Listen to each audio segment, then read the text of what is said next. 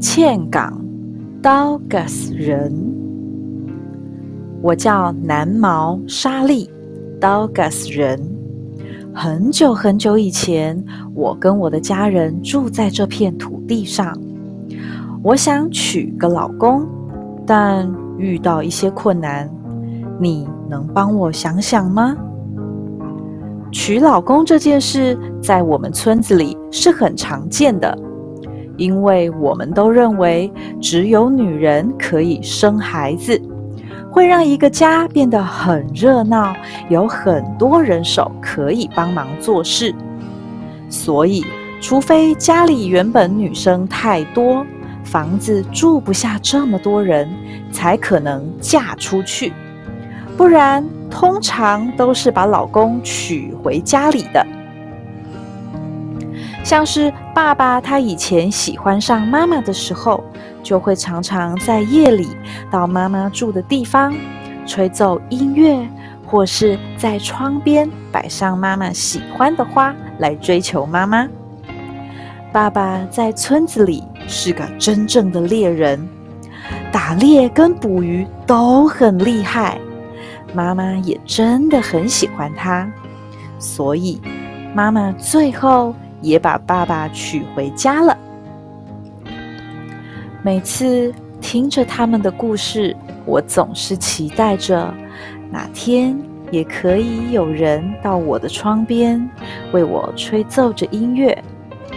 所以，爸爸划竹筏沿着溪流去海口的时候，我总喜欢跟着一起去。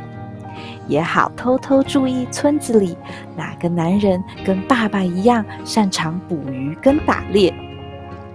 但每次到了海口，我注意到一艘一艘的船都从海的那一端缓缓进入港口，船随着海流进来，然后会在岸边停留卸货。那些从海那边来的人。说着我听不太懂的话，但是我知道他们是要来做生意跟换东西的，因为那些人的船上总是会有许多平常在我们村子里不容易看到或是从没见过的有趣东西。有时候我们家里如果打猎，鹿皮有多一点。爸爸就会拿出来跟这些人换一些白布、食物或生活上用得到的拿回家。爸爸看见一些漂亮的东西，也会换一些送给妈妈。不过几年下来，海那边过来的人越来越多，除了那些做生意的，还有更多是说要来我们这边种田、想住下来的。慢慢的，我们也稍微听得懂彼此的话。有一次，听他们那边的人说，天气好的时候，船只要开一天一夜，就会到我们这边；但如果天气差，或是海上风浪太大，会晚个几天，甚至整艘船都翻了，东西全泡水。人死了也是常有的事。我其实不太懂，那些人既然觉得危险，为何还要冒险开船来我们这边呢？不过每次看到他们换到自己想要的东西的表情，像是我们的鹿皮，我似乎又有点明白些什么。看着越来越多船停留的港口，不知道为什么，我心里开始有一种说不出来的不安。某一天，海那边来的官开始要村子里的男人帮他们工作，村子里的男人开始变得常常不在村里，即使在，做的也是别人的事。不是自己的事。越来越少的男人在我们自己的猎场跟海边打猎捕鱼。有一次，我看见爸爸正在收拾家里工作要用的工具。妈妈说：“要去哪？接到单子了。爸爸低头整理，闷闷的“嗯”了一声，没多说话。妈妈又问：“这次又要去哪边？要几天啊？”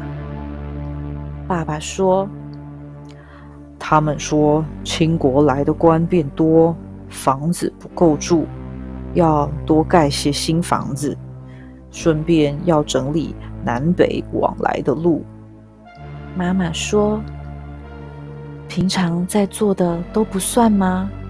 现在只要单子一来一去，又是一两个月，我们根本没办法耕种，也没时间打猎，这怎么有东西吃？怎么生活啊？况且再过一阵子，又要缴钱跟米粮给那些人。是的，就是这样。即使我们自己有田有猎场。也没有人手可以打猎跟耕种，我们的生活因为这些从海那边过来的人，开始变得不一样了。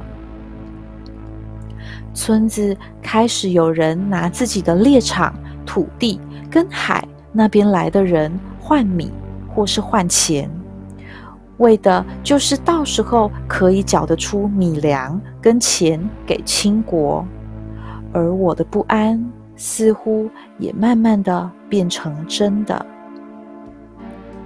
有一晚，村里有个马达，他是年轻的平埔族男子，他到我窗边吹奏音乐，他吹奏的音乐好听极了。这是第一次有人对我表示喜欢。我偷偷往窗外看一看，原来是他。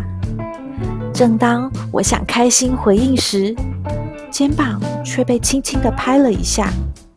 转头一看，原来是妈妈。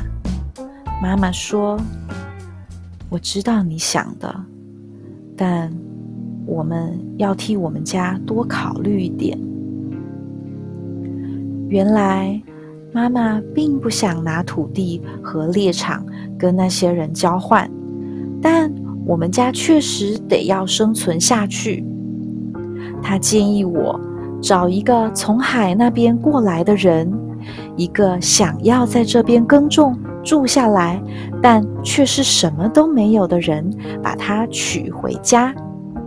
因为这样的人可以协助我们耕种，这样至少家里其他男人去帮清国工作时，还是有人一起耕种。到时候就也有能力缴米粮，我该答应吗？虽然说是结婚，但是其实更像是一种交换。我该把家里的土地、猎场跟家给保住，还是选择我喜欢的男人呢？如果……选了我喜欢的男人，像爸爸妈妈这样的日子，我们又可以撑多久呢？